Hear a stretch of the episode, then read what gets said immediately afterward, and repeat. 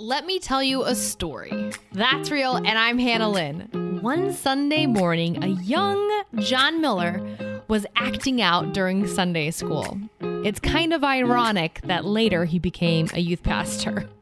Well, his dad found out, so John's privilege to watch football was taken away. Later, Mr. Miller sat down next to John and said, Hey, I'm going to give you something. It's called grace.